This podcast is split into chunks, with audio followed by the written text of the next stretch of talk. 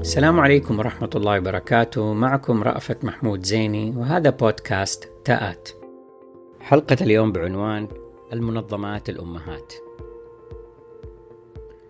تؤثر بعض المنظمات في أفرادها مثل ما تؤثر الأم في أبنائها ويزداد ذلك الأثر كلما كان في بدايات حياتهم المهنية وقد يمتد الأثر معهم طيلة العمر حتى لو غادروها. وقد يكون ذلك الأثر إيجابيا فيتبعوه أو سلبيا فيجتنبوه يتجلى ذلك إما في الأساليب الإدارية أو التشغيلية وفي المهارات الفنية حرفية كانت أم تطويرية أو في كليهما حسب طبيعة المنظمة وما تتقنه أو ما يتوافق مع, هم مع هويتها ومجال تميزها.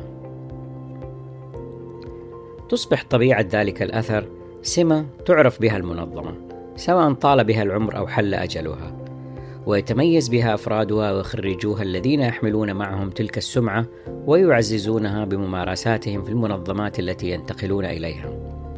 فعلى سبيل المثال شركة Digital Equipment Corporation أو ما يعرف ب DEC DEC التي كانت نجما صاعدا رائدا في, في الابتكار في مجال الكمبيوترات والشبكات تركت أثرها في منسوبيها الذين حملوا ثقافة وجينات الابتكار معهم فقادوا مراكز البحث والتطوير في شركات التقنية الكبرى مثل انتل و Sun Microsystems ومايكروسوفت وغيرها. عقب خروجهم منها وهم يفتخرون بها. منافسة ديجيتال اللدود اي بي ام والتي عرفت بتميز ورشاقة إدارة عملياتها بجانب ميزات تقنية أخرى عظيمة خرجت أيضا قادة كبار شركات التقنية مثل أبل وساب وياهو وإي إم دي وغيرهم. شركة الاستشارات الإدارية ماكنزي المعروفة بمنهجياتها الراسخة هي الأخرى أصبح أبناؤها قادة لعمالقة الشركات في شتى القطاعات من أمثال جوجل وبوينغ وليجو. ولا تزال مغادرة بيوت الأمهات مستمرة. فجوجل وأبل ومايكروسوفت وأمازون أصبحن أمهات لشركات مثل فيسبوك ونست وغيرهم.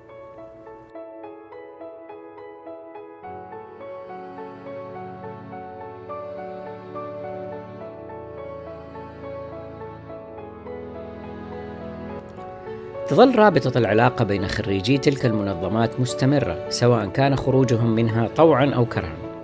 فهناك أندية خريجي ديجيتال وآي بي إم وغيرهم كثر.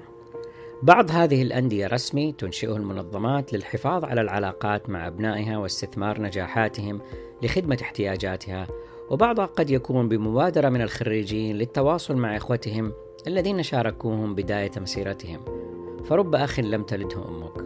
وتتنوع أنشطتهم من خلال تلك الأندية.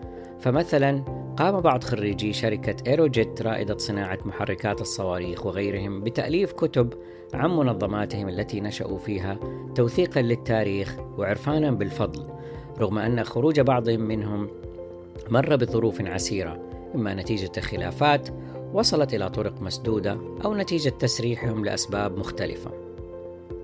ورغم افتخار المنظمات الأمهات بأبنائهم عند تألقهم وتقلدهم أعلى المناصب إلا أن مغادرة بعضهم لم تكن سهلة في أغلب الأحيان.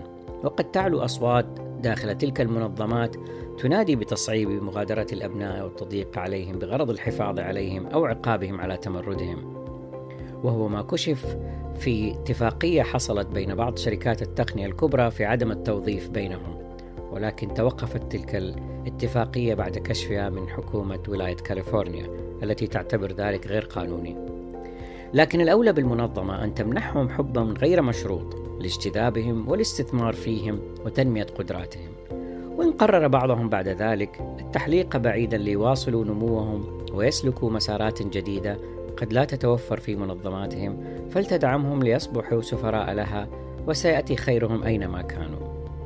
فقد نشر موظفو ديجيتال السابقين التي هرمت سريعا وتدهور أداؤها المالي وتفتتت وبيعت لكومباك بعد ذلك نشروا ثقافتها في منظماتهم الأخرى لأنهم يدينون بالفضل لها في قدح شرارة الابتكار لديهم. فكان ذلك خير تعبير عن الوفاء للمنظمات الأمهات. وشكرا.